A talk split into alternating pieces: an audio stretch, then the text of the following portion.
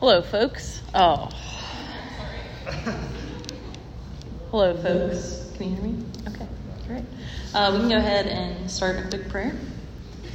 Um, in the name of Father, Son, Holy Spirit, Lord, we just thank you for um, this wonderful day and this wonderful group of people um, who've come to share their Saturday with you, uh, to come to know you better um, and to love you better.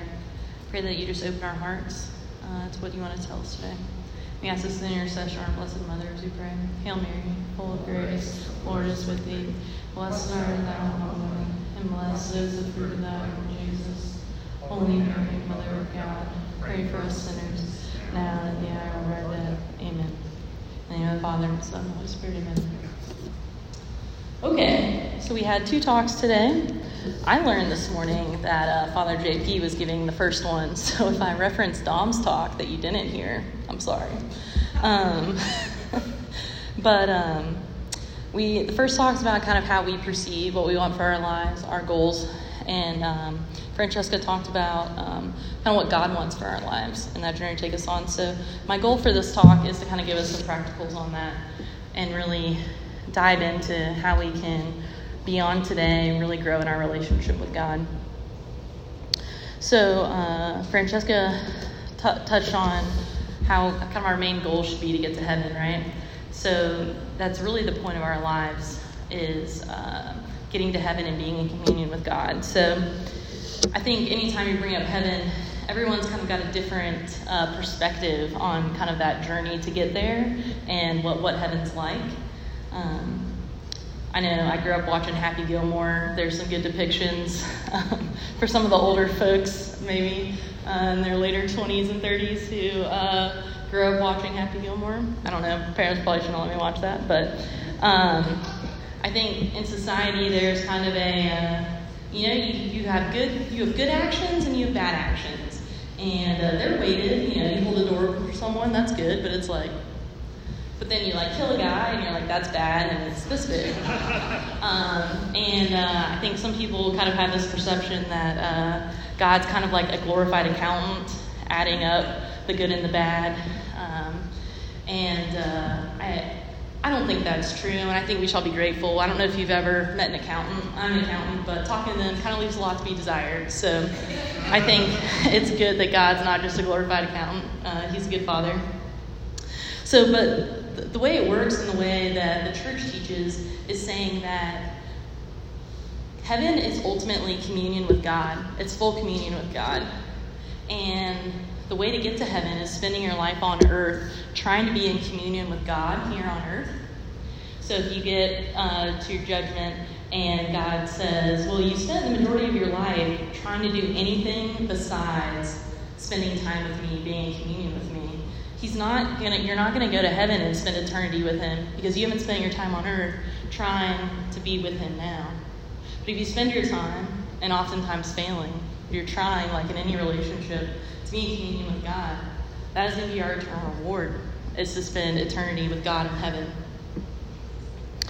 So uh, the Olympics were past couple weeks. Don't know if you've heard. Um, but it always amazes me hearing kind of the stories of these like random people that pop up. Um, in fact, we actually have a uh, Olympic swimmer on leadership team for Axton. Uh, so, so um, uh, it always amazes me these stories hearing about kind of the training regimens. You know, the 4 a.m. wake up calls. Uh, you have virtually no other hobbies you are doing your sport your entire life, um, all leading up to once every four or five if there's a global pandemic. Um, you know, can't anticipate these things, as Francesca said.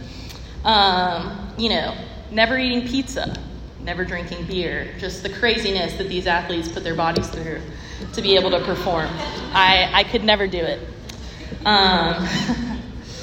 I, I, like both of those things a great deal. And sleeping in. I am not a morning person, so I guess it's not really my thing.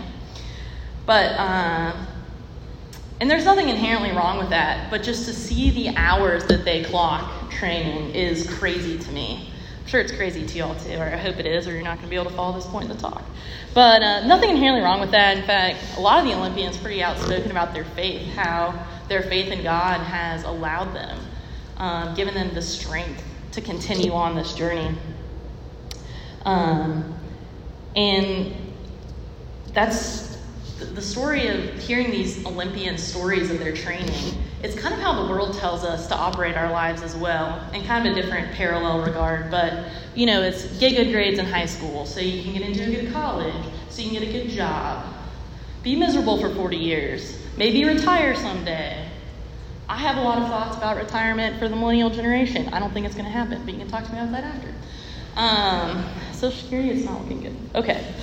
But um, the world kind of tells us if you follow these steps, and you really have to sacrifice, you really have to put in the time, and then you'll get that reward. But when that's talked about what you need to do in regards to God or your faith life, it's a totally different narrative.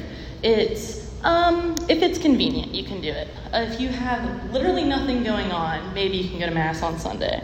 Um, pray when you need something. Um, this was a this next one was a favorite in the Alford household growing up, but um, eating meat on Fridays during Lent because there's a nice steak on the menu or mom wants to make steak. Uh, so just really the whole convenience factor of it. St. Paul talks about running the race um, in 1 Corinthians. Because do you not know that in a race all runners compete, but only one receives the prize? So you run that you may obtain it. Every athlete exercises self control in all things. They do it to receive a perishable wreath, but we an imperishable. So if our goal is to get to heaven, why are we putting everything else in the primary position in our lives and God in the back burner, right? So how can we kind of change our mindset to saying, no, I need to put God first in my life and have everything else kind of flow from that. And that really what gets into one of the beautiful things about Catholicism. I know we have some Protestants in the crowd. Anybody? Any Protestants? Okay. Okay. Yeah, we got a couple. All right. Cool. Well, welcome. Um, faith and works. Uh, welcome, and now is this is a controversial topic. our, our faith should produce works or else it's not true faith. St. James talks about um, in his letter in the New Testament that if we truly have faith, it should influence every part of our lives and everything that we do and what we prioritize um, and what we live our lives to be. So, we're talking about getting to heaven, we're talking about having a good relationship with God. Um, I was thinking about attributes of good relationships. I think about holy marriages of people that I know, um, good uh, friendships that I have. And I was trying to think of what what are some good attributes of a relationship? Not even just with God, but just speaking generally about with other people. First one I thought of was uh, good communication.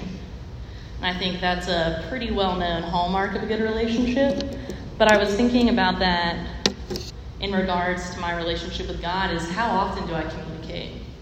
also known as prayer, um, for those learning at home. And do I really make that a priority? Another good attribute of uh, an attribute of a good relationship: trust, honesty, loyalty, and sacrificial. So, if I were to look at those and say, what do I have those in my relationship with God? Or how can I make those grow? So uh, I think good communication and honesty kind of go hand in hand. Uh, in prayer, being honest with God. I know Francesca talked about that. Um, and saying, I don't want this, what you want for me. I want to do my own thing. Then having that trust that He loves you, He's going to do what's best for you. Being loyal to Him, as He is always loyal to us, even though sometimes doesn't feel like it. And willing to sacrifice. A lot of people uh, talk about the uh, love languages, the five love languages. Um, if you're a guy and you don't know what they are, and you're dating or married, you should probably learn because your your significant other knows about them. Uh, so, the five love languages are uh, quality time, acts of service, gifts, uh, physical touch, and words of affirmation. People always say, Katie, what's, uh, what's your love language? It's acts of service, by the way, if you, you know, want to show some love. Uh, and I always say it's acts of service because although I'm sure God demonstrates all five of those, and you're even like physical touch, the Eucharist, yeah, that's cool. Um, acts of service, like Jesus dying on the cross, the ultimate sacrifice, we call it, but it's the ultimate act of service. And if you can do that, you can imitate Jesus in that way towards me, you'd be a pretty happy camper. So, so we're talking about prayer, how to communicate in a good way. So there's there's two kind of main kinds of prayer. I'm sure there's more. I'm only going to talk about two. Uh, so the first one I want to talk about is this thing called ora et labora. Any uh, Latin scholars in the crowd know what that means? Yes. Prayer and work. Prayer and work. Yes, very good. It's going to be awkward if you got it wrong. But you stepped up to the plate. Um, it's called prayer and work. So that was kind of made famous by uh, Saint Benedict and um, the whole Benedictine order of monks. That's kind of their whole motto, saying, "Hey, you know, you're sweeping the floor. Let's pray. Let's pray while you're doing that. While you're working, invite God into what you're doing, even the most mundane tasks." So that's something I've really tried to envelop. It was, a fir- it was first a topic I got introduced to. I worked at a summer camp up in Wisconsin. Uh, it was amazing summer. And every morning we'd have Ora et Labora time, and it was basically just like fancy name for chore time. Uh, we were all like, yeah, Ora the Labora. But then it was like, no, go do all this stuff. Uh, so, you know, you'd be like edging the grass or spreading mulch or cooking. They never put me on kitchen duty. I'm not a very good cook. Uh, somehow managed to get the whole summer. But anyway, you. Uh, so when you're working, to really invite God into that. And uh, when I was up in Wisconsin, it's beautiful. We were out on the lake. I don't know if y'all are aware, there are places in the United States that do not have humidity, and it is awesome. I lived basically my whole life in Texas, Florida, Alabama, and Georgia. And this one summer I spent in Wisconsin, I was like, this is great. Uh, nobody told me about this. But uh, it was really easy there to see God in the beauty of this kind of created world. Nowadays, I uh, spend the majority of my day uh, working on my laptop, and it's a lot less beautiful, to be honest with you. as, as beautiful as the Excel spreadsheets that I make, it's, um, it's not quite the same. So I was talking to Father JP about this, and I was like, yeah, it's just like, yeah, it's not, it's not as easy as it once was. He goes, you, uh, he, he knows me, and he knows I always have commentary on uh, what's going on around me. If you've been around me for any period of time, you've heard my commentary. Why don't you try inserting the word Lord anytime you're saying something? So you're like, wow, we've been working from home for 18 months, and this guy still doesn't know how to unmute himself on Zoom. Lord. and this really brings God into it and being like, really? Okay. Right. So I really encourage y'all to try and bring the Lord even into the most uh, mundane and even exciting things in your life. And it really starts to change when it's you don't feel like you're alone, like God's always with you, which He is. We just don't often acknowledge Him. So the other kind of type of prayer is what I would call, you know, dedicated, distraction-free prayer time.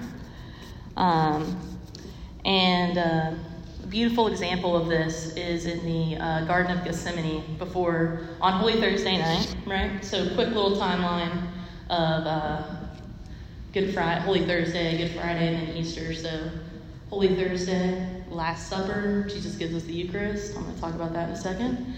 And then he's uh, he's a little he knows what's coming around the bed, right? So he goes out to his favorite garden to pray, the Garden of Gethsemane. He goes, Lord, let this cup pass from me. He's talking to the Father. Let this cup pass from me, but not as I will, but as you will. And it's just so beautiful. Oftentimes, we can imitate that in prayer because God is asking us to do something and we don't want to do it. But it goes back to having that trust and that loyalty that not only we should have for God, but God has for us. So I really encourage you to turn off your phone, go find a quiet place, and really allow, give God that time to really share your heart with Him. So I mentioned uh, a second ago um, Holy Thursday. It was a big day. Um, big day in the history of the world slash church. Um, Jesus, so if you're not familiar with what the Eucharist is, um, I went to Catholic school for 12 years, and uh, I never really got a straight definition on this. Um, so I'm going to try and, and, and be explicit here with explaining this. So, the beginning of Mass, there's bread and there's wine. And then in the middle of Mass, it becomes body and blood of Jesus. Super weird, right? Like, that is bread and wine that you can just go buy at the store. If you need a good wine store place, I know a few. Um, and just as Jesus did in the Last Supper, he goes, I don't, I don't just want to give you a symbol of me. I want to actually give you myself. So when we're going to go to Mass later, Father JP is going to hold the Eucharist and go, This is my body given up for you. This is my blood, blood of the new covenant, given up for you. Do this from remembrance of me. Jesus wants us to look at Him giving us His body, which He gave to us on the cross, and then gives to us daily in the Eucharist, and say, This is my body given up for you, Lord. In the same way that He gives us Himself, he wants us to give ourselves to Him. So there's a lot of great saint stories, um, saints who had a great devotion to the Eucharist. Um, one that always kind of stuck out to me is uh, Mother Teresa, Saint Teresa of Calcutta. And I think she's a fairly, I think we like her because she's a fairly modern saint. I think some of the older folks here would have been alive, remember her time on earth. Uh, she died about the year after I was born. But it is kind of refreshing to hear somebody who we have, you know, legit photographs of, not, you know, grainy stuff um, that we can relate to. So, uh, if you're not familiar with Mother Teresa, she started a religious order of sisters and then of priests. Had somebody start one of priests to serve them. And basically, their mission was to serve the poorest of the poor in India and they would literally be pulling people off the streets, fixing their sores who were literally on the brink of death, saving them and caring for them who the rest of the world had just dismissed. Very important work, obviously. Jesus gives us the corporal works of mercy and tells us, hey, feed the hungry, give drink to the thirsty. You know, clothe the naked. It's an important one. Um, and um, a lot of people would ask her and they go, How do you how do you continue to do this like grueling, not only physically but mentally and emotionally grueling work every day? And she would often talk about her dependence on the Eucharist and that time in adoration. Talking about spending quiet time with the Lord is amazing. But doing it in front of the Eucharist, which we're going to have a chance to do in adoration right after this talk. That was so much her strength. Oftentimes, there would be some kind of event which would increase their workload. Uh, there would be more sick people, more homeless people who needed help. And, and somebody would say, hey, you know, why don't we why don't we cut out some of this prayer time we've set aside and we can do more work? And she would go, no. If we need to increase the work that we are going to do, we need to increase the amount of time we are praying. So you're saying you want to take 30 minutes of our prayer time so that we can spend 30 more minutes out on the streets? No, we're going to extend prayer time 30 minutes. We need that strength. Um, the one of the priests who was very close to Mother Teresa, who kind of helped her um, start the order of priests, um, he would often talk about Mother Teresa was kind of an iconic figure. There were thousands of people who would write letters to her. There was always somebody who needed her help, who wanted to talk to her, who wanted counsel from her. She's had so much on her plate.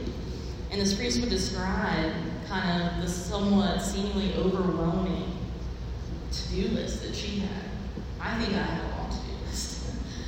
um, and she would bring her to do list to the chapel. She with the Lord, and she would help me prioritize what I need to do. And I will do what I can do. And I know that the Lord has told me what is most important to do today, and that is what I'm going to do. And if I don't get to the things on the bottom of my to do list, it's because the Lord has told me what I need to do first. And that's something very beautiful um, when you're overwhelmed. And it's something I've tried to incorporate in my life is saying, I have a million things I have to do. Let me first take time to pray. And what I've learned is God will give you more time if you give him what you if you ask him what you need to do. I don't know how it works. He created time and he somehow makes it work, but if you go to him and you say, This this is I'm overwhelmed. Help me to do this, but give him the time to help you. Don't just try and do it on your own. It's very beautiful. Um, so, Mother Teresa obviously had a big devotion to the Eucharist. I wanted to share uh, a little story with you about how I kind of came to, to grow um, in, in my desire for the Eucharist. So, as I said, I went to Catholic school. Not the best formation out there, I don't think. Um, I kind of abstractly understood the Eucharist was Jesus. Hey, this is like a good thing. Cool. Um, but as I got to Auburn, to Auburn, by the way, War Eagle, uh, we would have Monday adoration nights. And I was like, okay. And there was some social time afterwards, so I'd go see some people. And I was like, wow, this is like really great. I'm going to keep coming to this. And giving God that opportunity to say, to, to kind of get me there and say, I'm going to show you how great this is. I'm going to grow your heart to love the Eucharist and love spending time with me. Um, so it was good. I all through college would would go to the chapel uh, when uh, I needed to pray. So my my last year at Auburn, I was in grad school. Was taking the uh, CPA exam, which is a four part test. It's pretty difficult, I, I thought. Um, so I uh, I had kind of made the decision that you know you take the test and then like a month later they release the scores at like midnight. So of course you're just like on edge all day, you know, waiting for those scores to drop. I said, you know, I'm I think I'm going to go check my score at midnight in the chapel in front of the Eucharist. And um, so for the first two, I did that, um, and I passed my first two. I said, you know, when I check my score, if I pass, I feel like God should be the first person I tell because praying in front of the Eucharist is probably the only reason I got through studying, you know, 14 to 16 hours a day uh, for weeks for this test. So God should probably get a little credit, should be the first one to tell. And if I fail, I'm, he's probably going to be the only one that can console me in that moment. So I did that. So the third test I go, and I'm like, oh, okay.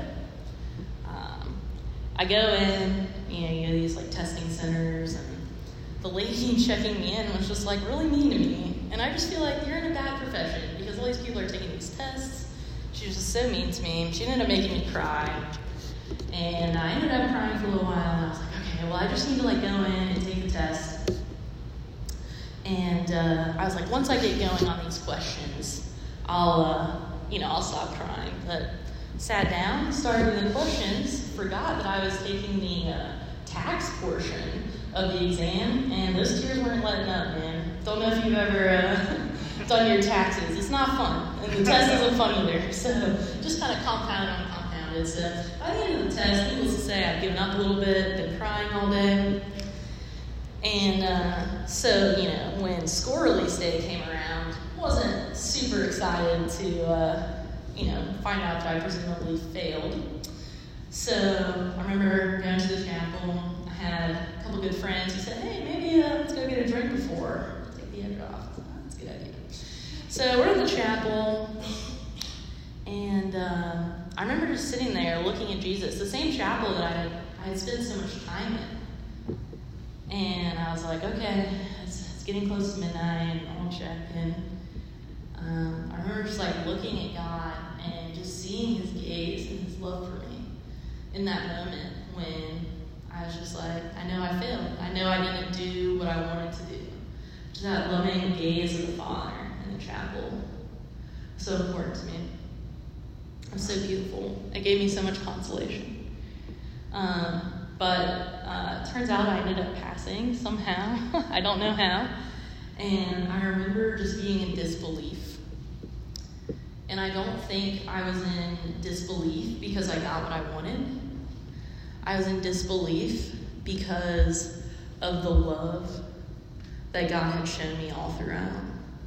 He wasn't mad that I cried through the whole thing or that I had spent so much of my prayer focused on wanting this one, you know, earthly thing, these earthly successes. And I just said, the Eucharist is real. It finally clicked in my heart that that's really Jesus and that piece of bread. I knew that in my head all along. And even just knowing that, it had allowed God to grow in my love for Him. But in that moment, I finally realized that is really Jesus. Like, the Eucharist is real. If you're ever out with me and I get a few drinks in me, you'll probably hear me say the Eucharist is real because it's something I'm always thinking about, but usually I'm just like, it would be weird to say it now. But if you give me a drink or two, I'll just be like, the Eucharist is real. My original plan for this talk was about a three minute talk on the Eucharist and a 27 minute design expo. So I think I'm going to get a tattoo that says that. So if you, uh, Kathleen, sh- uh, shut that down real quick, um, unfortunately. So uh, the Eucharist is real, guys. So if you don't, if you don't feel that, just ask God to show you. Ask God to tell you, and He'll show you because He wants you to know. He wants you to believe that in your heart. So, one, one last important thing I wanted to talk about in this talk is the importance of community and the relationship with God. Um, anytime uh, I'm on leadership team, oh, speaking of which, we have monthly adoration hours at the cathedral. It's called Pack the Cathedral, and I'm in charge of it, and you should come. It's really great. It's usually the first Friday of every month. Next month it'll be the second one because of Labor Day weekend. But you should come. Um, shameless plug. There is no shame about it. I do not feel bad.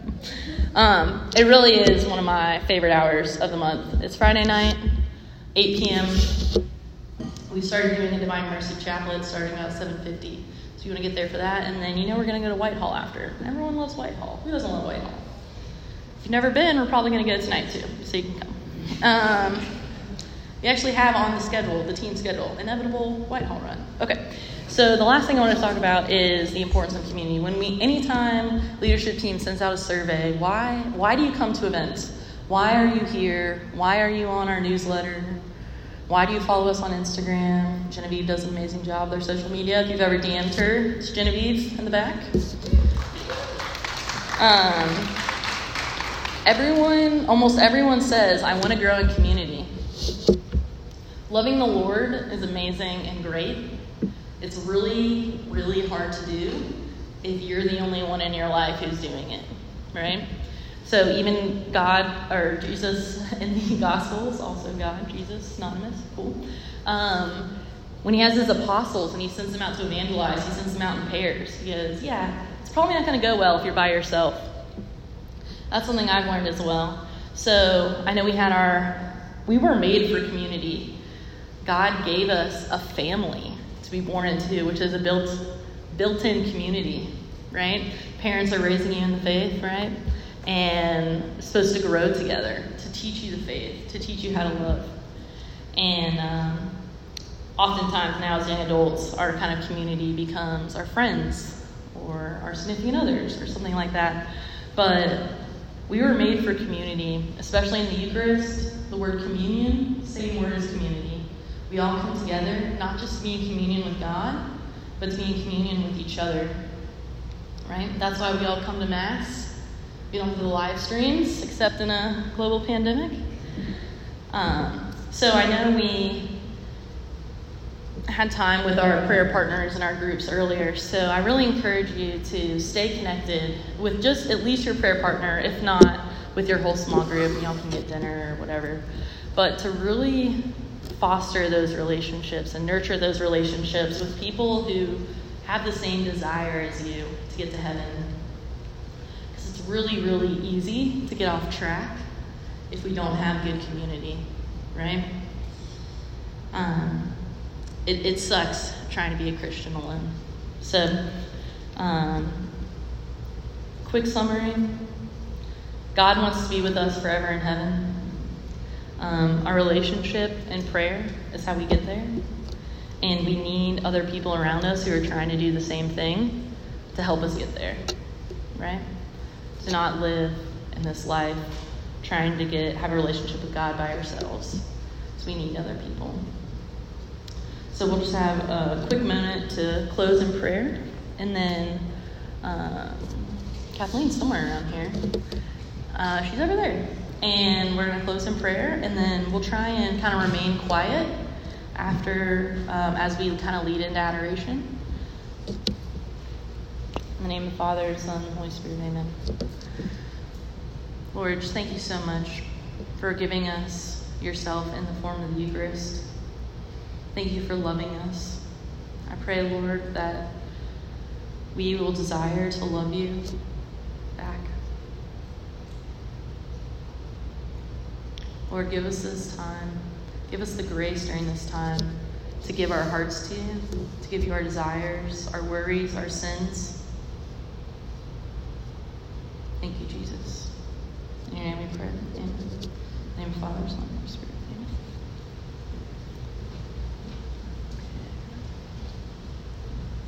Also, I want to give a quick shout out to Kathleen. Yeah. I don't think people realize every single thing that happened in 2030s and the majority of just random things at the cathedral happened because of Kathleen. So just, if you haven't ever thanked her for everything she does, please do that because every 2030s event, she's just there and eager to help serve, as long as the rest of the leadership team. But Kathleen is our fearless leader. See, she's still doing more. She's not even stopping. So, okay. I'm just going to leave here and you can do whatever. Okay.